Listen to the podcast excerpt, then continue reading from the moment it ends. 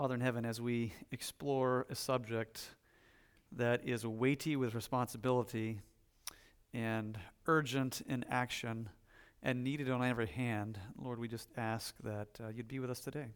Help us to find ways to implement this call in our life, in our church, in this world. We pray in Jesus' name. Amen. So, God's call for mentoring and discipleship. Just a brief review over some of what we went over last week. Eric went in fifth gear. It was impressive about how you covered uh, last week. But just the uh, picking up where Eric was in our Great Commission, Matthew 8, uh, 28, 18 through 20. And Jesus came and said to them, All authority or power in heaven and on earth has been given to me. Go therefore and make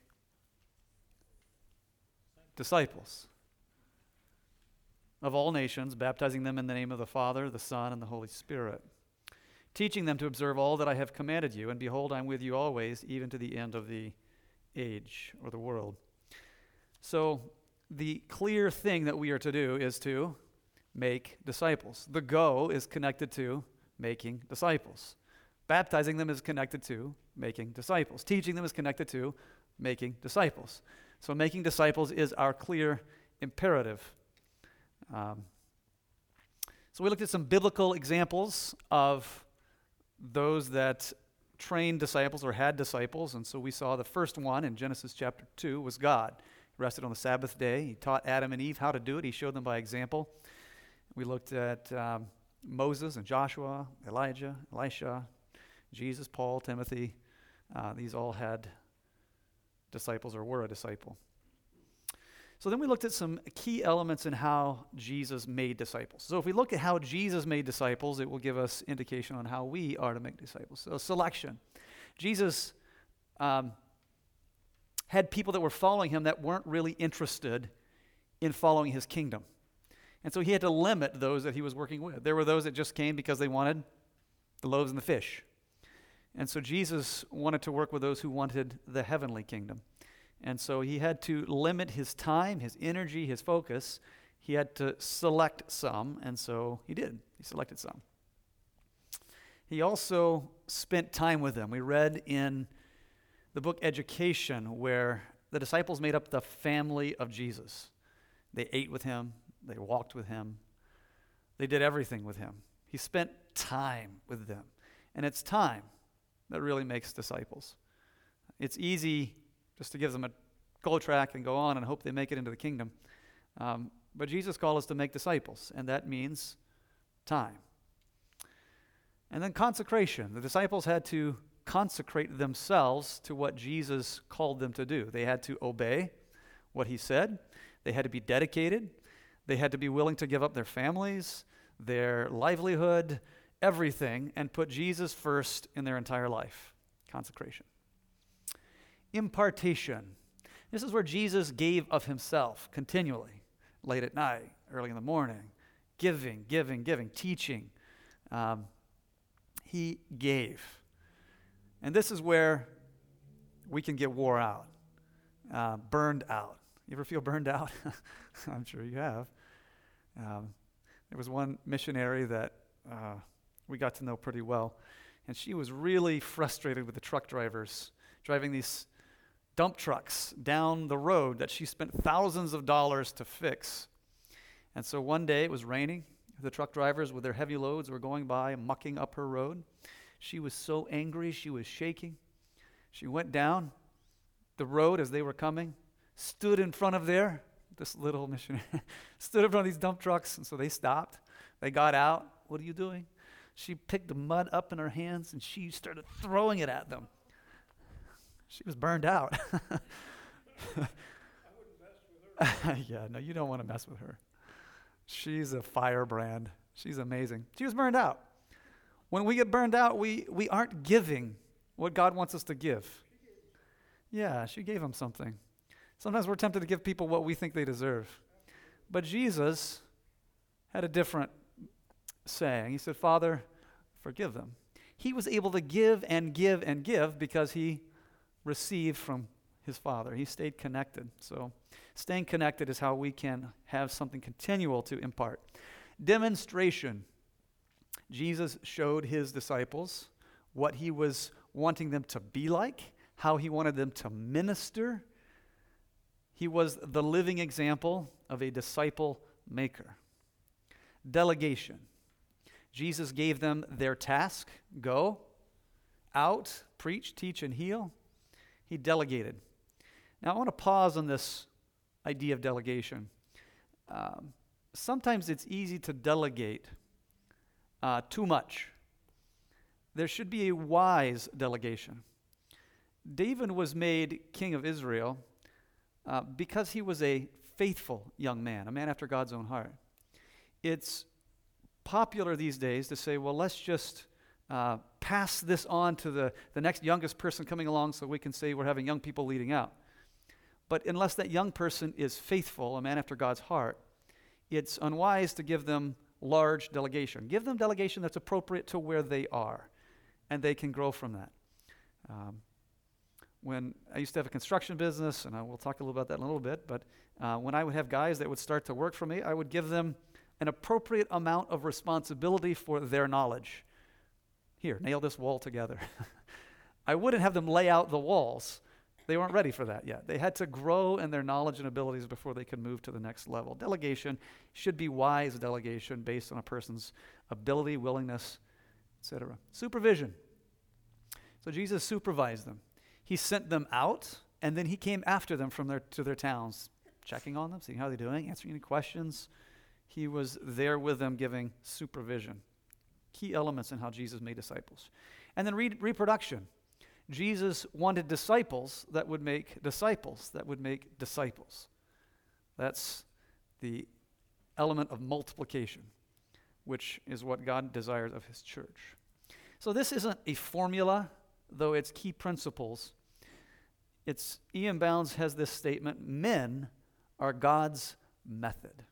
God wants people who are sold out to him that he can guide with his spirit and they can carry out his work.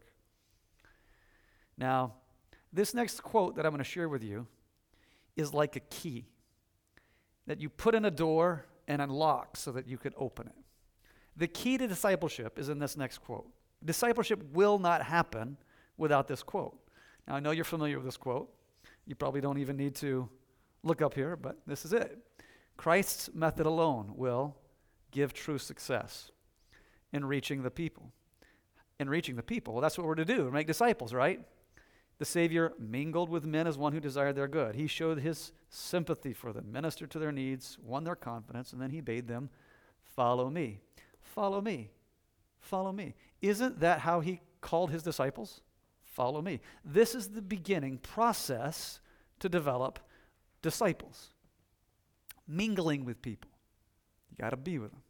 Patrick, I'm coming. We're going walking on that trail. Yeah. Got to spend time with them. Uh, you got to show them that you actually care about them. If they have needs, fill them.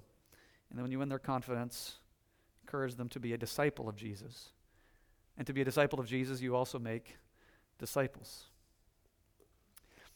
So, the, the concept of discipleship is mixed together with the idea of mentoring. They aren't identical, but they're fairly close. So, common literature today looks at the idea of mentoring, which I really think is an extension of Jesus' principle of discipleship. So, mentoring. Where did mentoring come from? Well, it came from a tale a long time ago Homer's Odyssey. Homer um, tells this story about a man named I'm saying it wrong. Odysseus. Help me out. Odysseus. Thank you. I knew there'd be some Greek scholars here. Odysseus. Odysseus. Odysseus. Mo better. Okay. Odysseus. Kind of like Zeus, Odysseus. Odysseus. Okay, Odysseus. Anyway. Okay, I won't work on it. So, he was a king that was going to go fight in a war the Trojan War and at Ithaca. And he didn't know how long he would be gone, but he had a son named Telemachus. Help me out. Telemachus. Telemachus. Your husband said I was right. Telemachus. Telemachus. Oh, mercy. Well, Mr. T, Mr. T was the son. And he was left with, oh, mercy. Odysseus. Odysseus left him with his best friend. He said, Please take care of my son while I'm gone. You be his father while I am gone. Train him, teach him, take care of him, make him mind, hold him accountable. You be his father. So he left. He left him in the hands of his best friend, mentor. Mentor was his name. And that's where the, the whole history of this idea of mentoring comes from. You, being in the place of a father to a son, accountability, direction, growing. In fact, discipleship is fairly close to parenting in a way where you're trying to grow someone into the likeness and image of their father. So I want to look at two different lists with you of uh, current practices or ideas in mentoring. The first one is from John Maxwell. He is a spiritual man. I think he's a pastor. He wrote a book called Mentoring 101. Now, I want you to notice some of the similarities here between this list and what we looked at just a minute ago with Jesus' method of discipling. Look at some of the similarities. similarities. Point number one developing people is your number one priority. Hmm, that's fairly similar to Jesus' call, right? You have discipleship. That's our number one goal. So, this should be your number one priority. Number two, limit those you're working with to only the top 20%. You can't disciple everyone. You have to disciple those who are interested in what you're about. Limit those. Interesting, very similar. Uh, develop a relationship before the mentoring process. That reminds me of uh, the, state, the quote from Christ Object Lessons mingle with them, develop a friendship. Help, am I going too fast? Are you able to see those? Okay, good. Help unselfishly. That's a principle we re- read about just a moment ago we're, we're, of giving, of giving. Help unselfishly. So, to, to really mentor someone, it can't be a selfish interaction. Never work alone, always take someone with you. Jesus, supervising, working together with. Get them quality resources. In order to do what they need to do, connect them with the source of all power, right? Quality resources. And work with them until they are ready to launch alone. So there should be a point of mentoring, supervision, of um, accountability, helping correct mistakes until they're ready to launch alone. But it doesn't end there. It's interesting his last point, point number eight. Oh, it's not his last point. Sorry.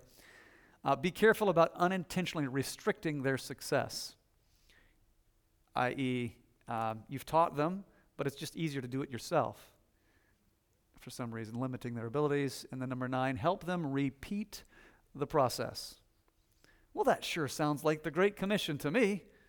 Once they become a disciple, they should also make disciples. Interesting, the similarities between a worldly perspective and Jesus' method of making disciples. So here's another one by uh, David Cottrell. And I just put them all up here on the screen for you. So selecting, uh, these are different, a list of principles in mentoring that he suggests in his book, Monday Morning Leadership. So number one, selecting a mentor, choosing someone that you respect. Timeliness, that kind of goes along with accountability a bit, but don't waste their time. Um, accountability. If they give you something to do, then you need to follow through with that. And a mentor also needs to hold the mentee accountable. Active listening. Who knows what active listening is? Alma Marie. Huh? So, what I hear you saying is that it's repeating something you said. Okay.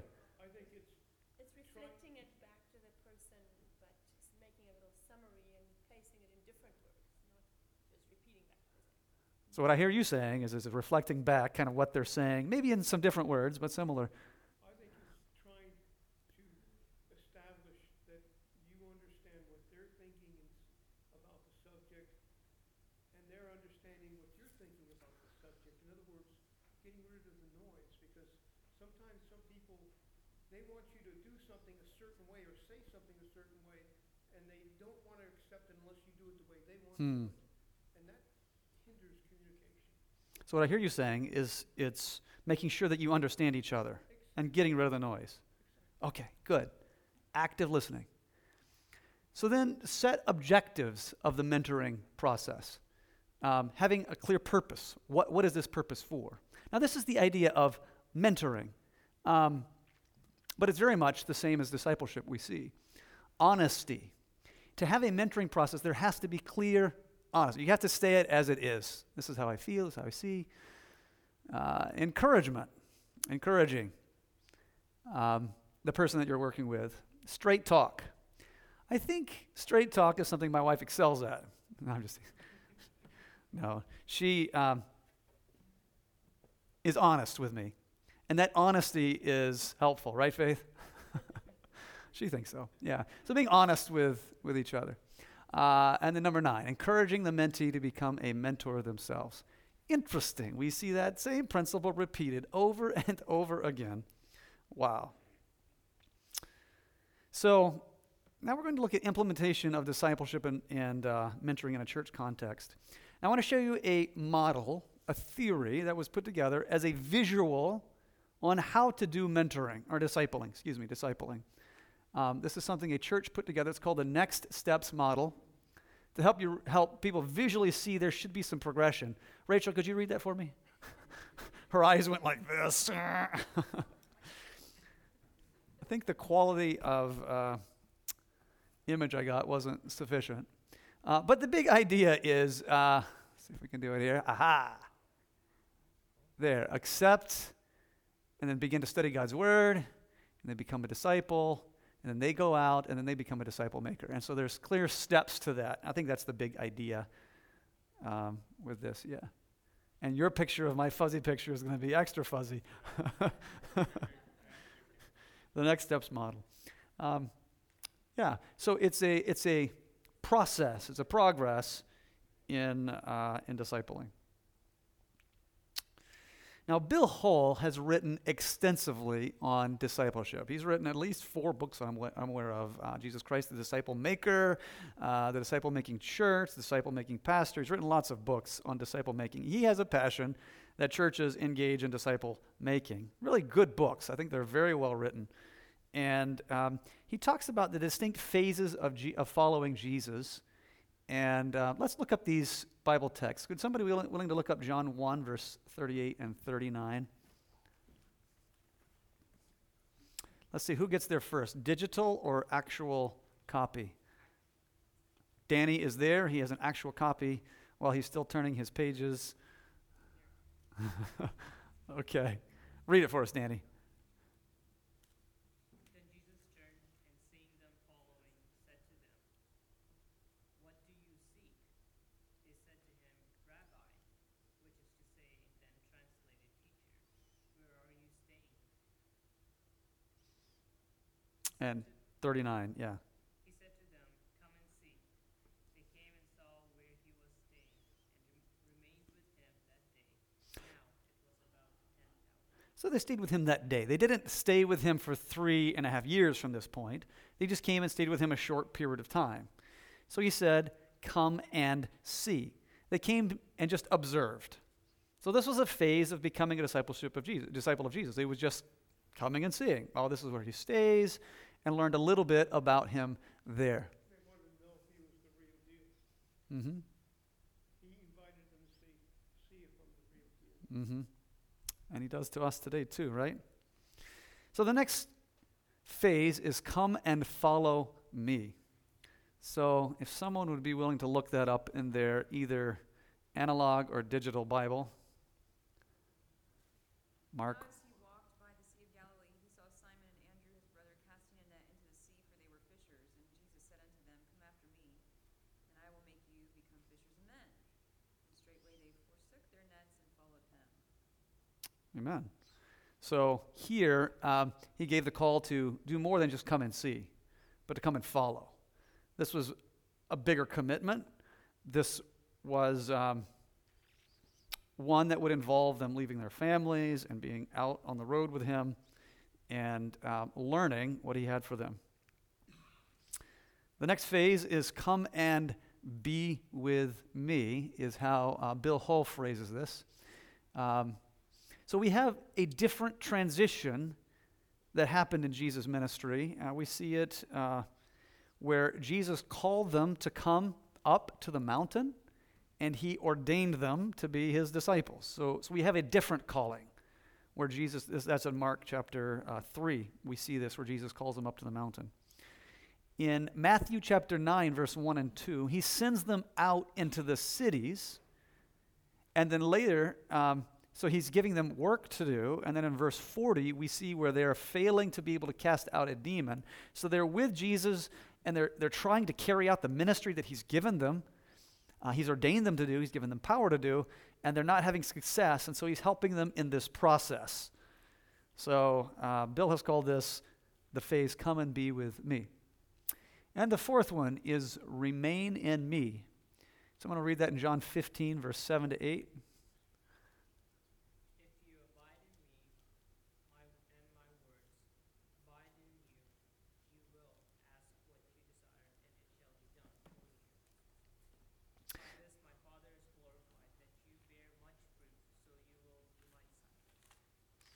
So, in this way, a disciple uh, is going to continue to be with Jesus for the rest of their life. It isn't just a one and done. It's, it's how do we continue to abide in him? This is part of following Jesus. So, these diff- three different phases that he has of the disciple, uh, and uh, they make sense to me. They seem reasonable. Now, he has another list that I'm going to share with you. Lots of lists today. I like lists? I, it's obvious, huh? Um, of the steps in uh, leading others on the journey of discipleship. So we're going to look at this, this one here. So, first, you tell them what. So, Jesus on the Sermon on the Mount told them about the kingdom of God, right? Now, when I had my construction business, there were, I would hire guys, and first, they would need to understand what we're doing. I mean, obviously, I'm building a house or whatever it was, but they need to understand the concept. They like to see the blueprints and see the concept of the house so they could get an idea of what they're doing. So I would explain that to them, and then their aspect of the job.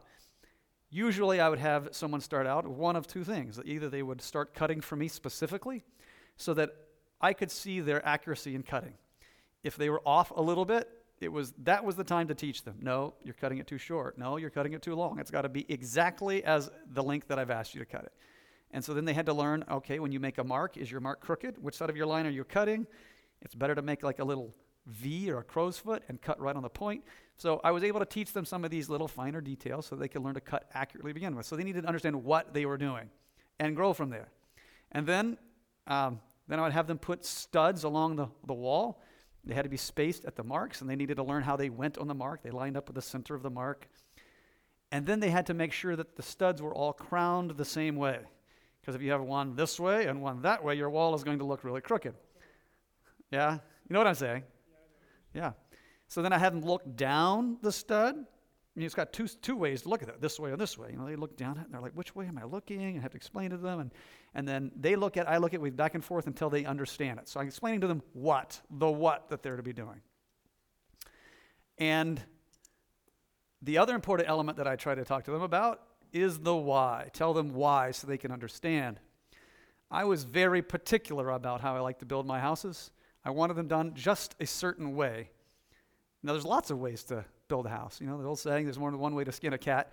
Well, it's the same with building a house. And I like to build my walls laying down.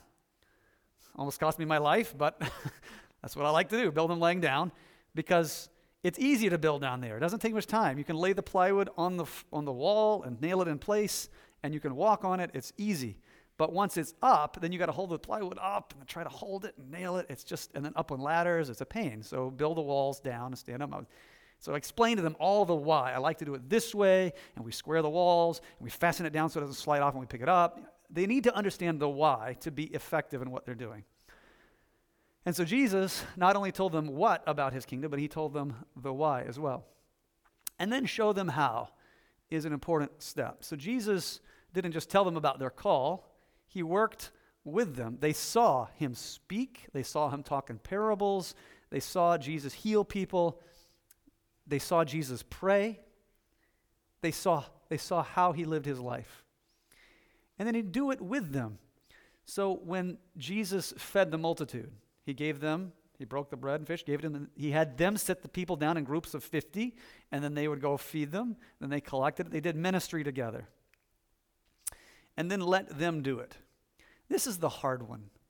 It's easy to do things a lot of times by ourselves because people make mistakes.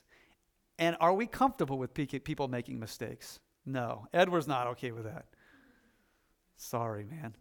But one of the ways for people like me to learn is I got to try. And then when I make a mistake, then I learn from it. So my brother is very good with heavy equipment, running bulldozers, ex, you know, excavators and whatever. And so I, I hadn't had that much experience when uh, he says, Chris, uh, I'm going to have you run this, and I got to go.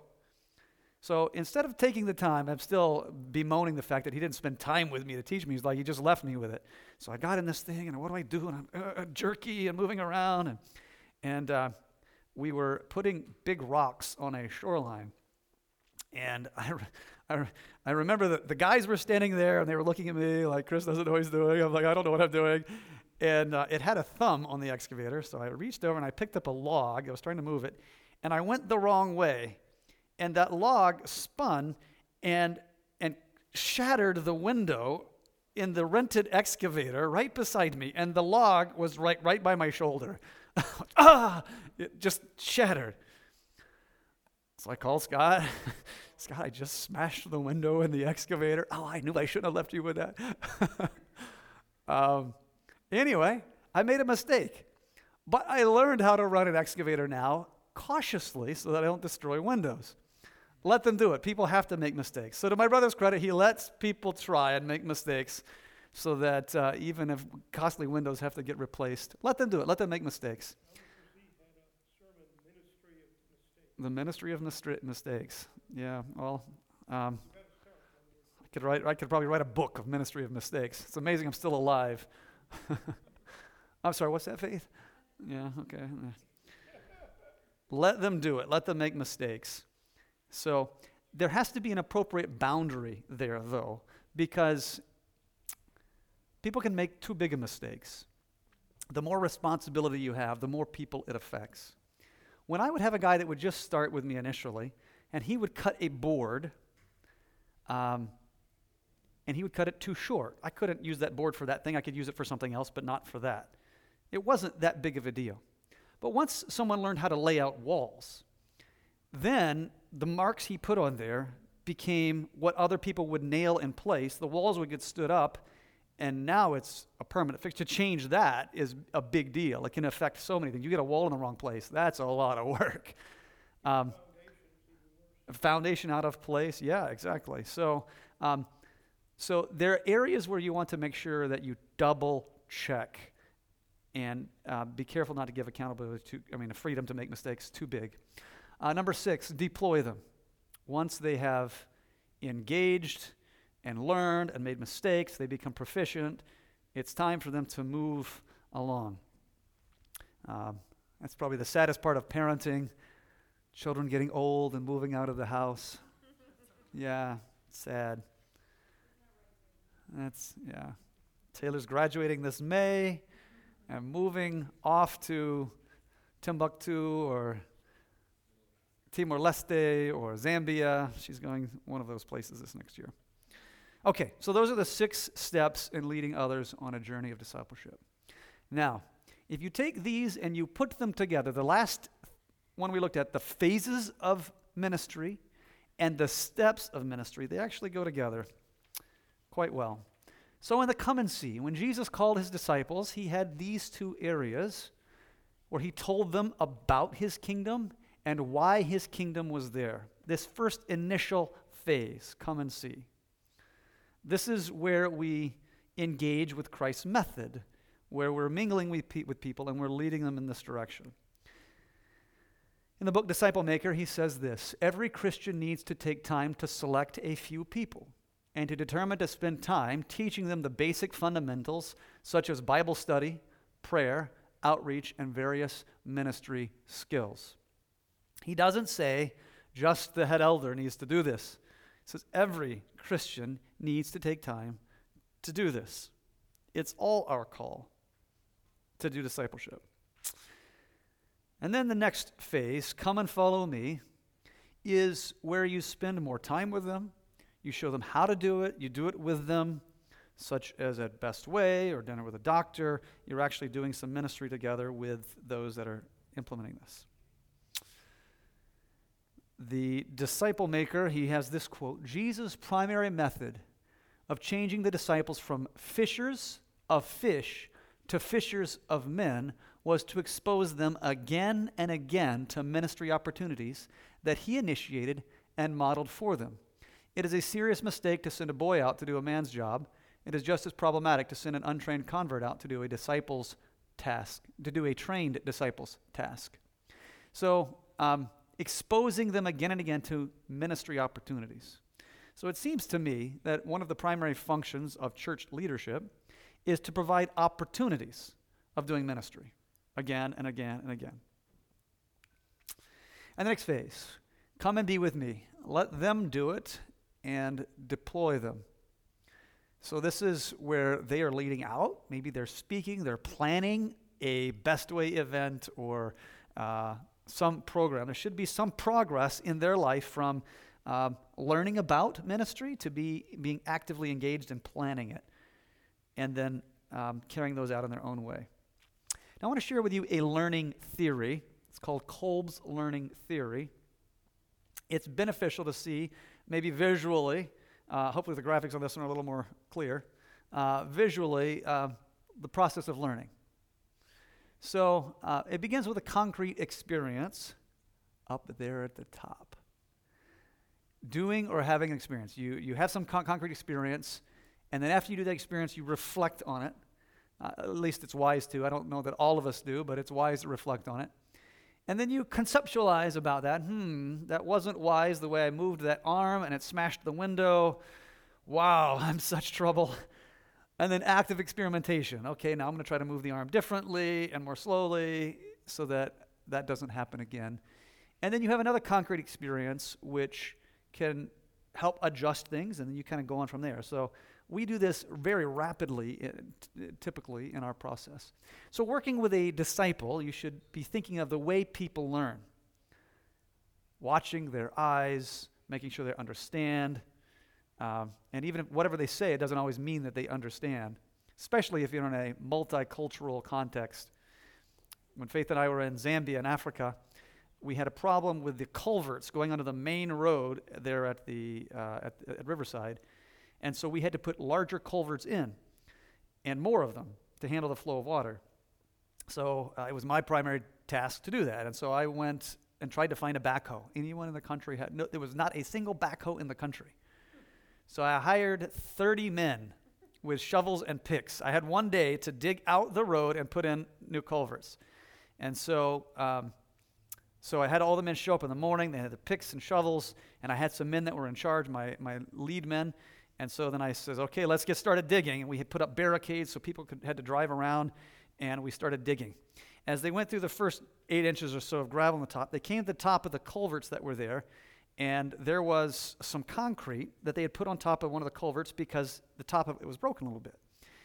And uh, they started to uh, break it. I'm like, wait, stop. Don't break this. I'm going to go back to the shop and I'm going to get some chains and we're going to pull that out of the way because we want to reuse that, okay?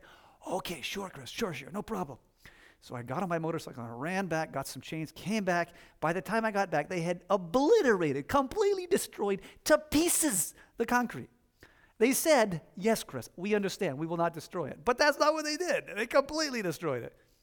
So, um, in different cultural contexts, making sure that you understand, they understand you, is, is really important. Anyway, learning how people learn. Oh, funny, concrete experience. Okay. So here's this quote from Disciple Maker. What, what does a person need in particular to be ready actually to actually labor in ministry for Jesus? A disciple needs to grow in his or her convictions, to undergo supervised training experiences with critique, and to be taught certain key ministry skills. Now, this is an important factor the critique. the supervision, but also giving counsel on that. It's hard to do. Uh, um, it's easier for some of us. Faith, giving me a dirty look. Um, to give to be critical, to give critiques, um, but it's an important element. So I wanted the guys that worked for me to use their brains, and they would often come to me with this situation, and they would say, "Chris, there's this problem with the wall. What do we do?" Now, if they come to me every time and I always give them the answer, then what are they learning? The solution to my problems is Chris telling me what to do. So I came up with a phrase. I said, Well, what would you do if I wasn't here? Well, this is what I would do. Okay, well, if it even wasn't what I would do, I wanted them to be encouraged in their thinking process. And if I needed to tweak a little bit, I'm like, Well, if you did that, then what about this? Oh, that's true. Well, maybe I would do this. Okay, well, then I would just say, All right, that sounds good. Go do it. Because it might not be what I do, but it's a workable solution. And I want them to be thinkers, not depending on my telling them what to do, right? And so a year later, I had an employee um, interview, each one of them employee them. uh, I had an interview with them and so okay, you, how are things going and what are you learning? What would you like to see different? Chris, this is what we'd like. I would really, all of them said this thing independently when I would interview them. They all said, I wish you would tell us more about what we should do. I was asking them, what would you do? Because I wanted them to think, and it was good, it was, it was working. But they also needed the feedback. They needed to learn they wanted to learn additional things. So, this, this additional feedback is a critical element that we need to invest in people. And then remain in me.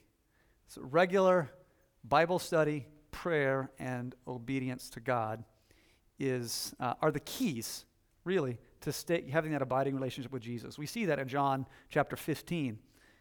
That if, uh, if you abide in me and my word abide in you, you shall ask what you will and be done to you. So, his word abiding in us is through Bible study. Asking what we uh, need to ask is prayer and complete surrender to Him. Now, this is an interesting quote about remaining in Jesus. The battle for spending meaningful time with God is fought on three fronts priorities, scheduling, and discipline. Like the alarm clock in the morning, getting up for worship, the discipline to go to bed when there's so much to do. Yeah. And scheduling. Scheduling is a big part. If you just simply plan out your day, I'm told, uh, I read it somewhere, I, am pretty sure I read it somewhere, that Ellen White in the morning would figure out what she's going to do the day and make a little schedule. Um, don't hold me to that, but I, I'm pretty sure I read that somewhere. All right, so discussion. Do you, I'm asking you a question, see a clear process for discipleship and mentoring occurring in Adventist churches? Is it clear? Like, this is how you become a disciple. I, I've come to an Adventist church somewhere. No. Well, let me ask the next question. So, if discipleship is our major directive from Jesus, we should clearly know when and how we are doing it. So, can you explain to someone beside you, up here, can you explain the clear path for discipleship at South Bay? It's a clear. I mean, this is our major objective discipleship. Is it clear? Alex, can you tell us? Based from what I see, it's just just these the training as you come in the afternoon meetings. That's how you. Come to an afternoon training. Okay, good. Yeah. There is a clear, there is a pathway um, to go into the new believers uh, Bible study Sabbath school class, and then to go into the other um, classes from there, and to get involved in some of the outreach ministries, and to start being involved in ministry. And we have very clear training in our health ministries for people who want to get involved in ministries. And so I think that is definitely a pathway. Mm-hmm. For about fifteen years, I, uh, morning and evening worship with the Grievuses.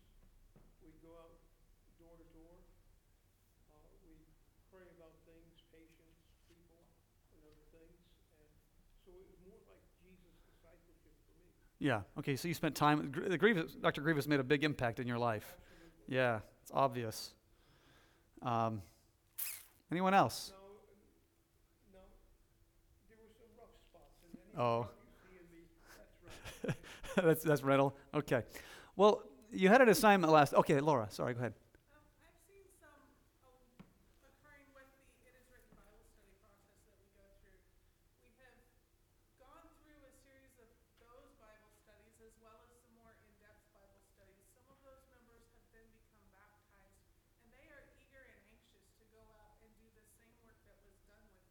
Um, I've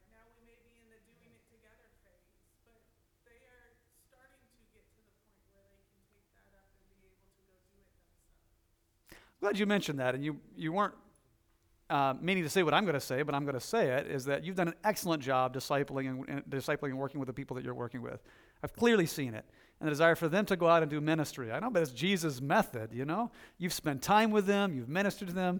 It's clear in their life what God is doing in Betty King's life. I mean, it's just amazing, and how she's giving studies to others and involved. So, and we thank you for your investment of time as a mom and leading out in all that you do uh, with your school, et cetera. You do a lot. So, um, anyway, thank you for that.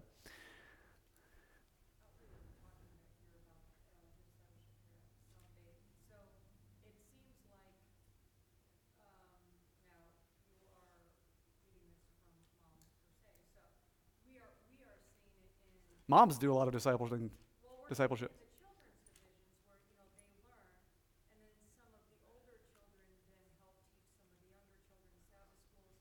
So we're seeing discipleship happening at the children's level, but in the actual church, I, I know we have a plan for discipleship for adults, but sometimes it doesn't always seem quite so clear. But I'm a mom, so I may not be privy to the adults. So the junior class is teaching the kindergarten class once a month, I think it is, which is so neat. So they are uh, have been taught, and now they are doing that once a month. They're teaching, so I think it's great. Yes. You know, I've had a few people ask me sort of how this church is different than maybe some of the other area churches, and I've um, had to compare it to what I've been to. So I've explained to them, well, you know, I see a very large emphasis on outreach. This is a big outreach church.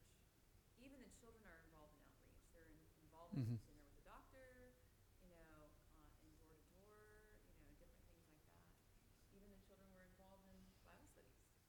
So, um, you know, I, I really can appreciate the mingling of the adults with the children, Mhm. varied ages and groups, and, you know, I don't feel like this is a very, you know, I don't think this is a very isolated groups, you know, I, we tend to do a lot of things together, which I think is very, in some ways unique and, um, you know, what, what I would perceive the spirit of prophecy would have to reach varied people.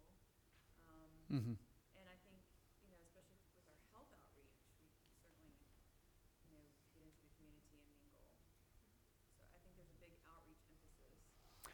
Mm-hmm. Mm-hmm. Mm-hmm.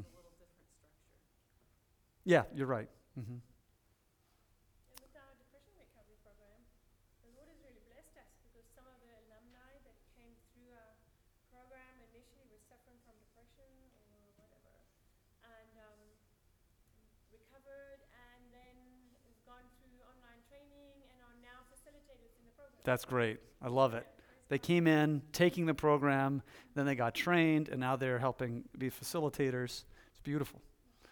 Um, this is an area it seems like we can strengthen. Um, so, you guys had an assignment last week. Eric asked, Did you do your assignment? I'm like, Oh, no, I didn't do my assignment. Anyway, did anyone have an opportunity to mentor or disciple someone this last week in some way, to invest in their life a little bit? I know you did. Everyone had opportunity, some something at least. Yes, Randall. The caretaker, uh, Brenda, she's got, she, she's got MS, she can't move. Okay. So she has several caretakers come in. One new lady, she's into herbal stuff. And I spent about half an hour sharing with her on the herbal remedies. She shared some things and basically mentoring. She wants to put me on YouTube with the stuff that I got on that, but I, I really want to have more of a, but I was mentoring her. hmm In other words, sharing with her the principles and, and then uh, Gino and, and Brenda, they're Adventists. Trying to, we're trying to, she's not, ad- this lady's not Adventist, so we're trying to be winsome with her Mm-hmm. and, uh, and, and kind of mentor and, and try to show her a little bit of Christ, hopefully. Mm-hmm. Well, that- that's excellent. Thank you for doing that. That's good. Elma Marie. I'm just uh, with a couple of uh, Derek and my children. Uh, last week I was out at Loma Linda with our son who's at medical school and um, just some like a Joshua. different- Yeah, Joshua. Ah. You know, things that he was dealing with there, we were able to, I would say, mentor him through some things and. Like one of the primary ways to mentor is your children. Mhm. Absolutely. And this Yeah. week, uh, our daughter, we were, you know, really just mentoring her through some relationship things and Amen. so anyway. That's why God put you there. Or great grandchildren. beautiful. Natalia's doing great with great Good up. You can look right back here right now and see the mentoring going on. It's beautiful. Kids are doing right here. And, and I find that so amazing. Natalia's doing great with Brenly. Good job. You know, I was just um, texting Eric and Rachel because I've really been impacted through the Hebrews class. I'm so glad I went through that class. And as a result of that and other things, you know, the Bible studies that we've been involved with, I've just, um, I was able to give a Bible study and Amen. it was completely from the Lord because some of that was impromptu and Hmm. I just did not know where that was coming from. Mhm. So, you know, we there are little things that make impacts. You know, I really think that studying the Word of God deeply and just really, um, this was to coworkers that were trapped. They were captive Mm. We were all traveling together. Oh, well, there you go. Go anywhere. That's the best It's good. It's good. Yes, Reynold. Uh, Another thing, Randy is a brother from Weemeyer and his wife's, uh, Okay. one of the nurses there. And we've prayed for the last two or three years on, I'm not gonna get into details of what we prayed Sure. But I've been mentoring to believe the impossible. And God has been doing the impossible, I mean, really. Good. Good. Encouraging them to go beyond. Excellent. It's good. Amen. That's what we need. Well, I, I'm convinced that uh, discipleship is something that God wants us to do, to make disciples. And um, yeah, I'd like to see us do more of that. I'd like to leave this last quote with you. And after I share this quote with you, uh, I too have a form that, that's there. If you could fill it out for me so I could turn that into Dr. Tryon. Um, you wanted to make sure that I talked about discipleship here at South Bay. So uh, please fill that form out for me if you would. And uh, yeah, just leave it there somewhere and I'll get that. Um, this last quote The only thing worse than investing in your people and losing them is not investing in them and keeping them. It's kind of from a business perspective. People are worried about training their employees because once they're trained, then they leave. But if they train them and they stay, that's worse. Or they don't train them and they stay, that's worse. So it's it, uh, this investing in people is what Jesus wants us to do. Go and make disciples. Oh, sorry, I can go back. There you go. Zig Ziglar. Zig Ziglar? I don't know. It's got a fun name. Okay, well let's uh, let's pray together and ask God to direct and guide us to do His work. Father in heaven, we are grateful to be your children. Thank you that you've called us out of darkness into your marvelous light. Lord, you have given us a calling to make disciples. Lord, help us to be relentless in our pursuit of carrying out the task that you have given us. May we not only make disciples, but Lord, may the disciples we make make disciples who make disciples and take this gospel to the uttermost part of the earth. May we communicate that effectively, we pray in Jesus' name. Amen.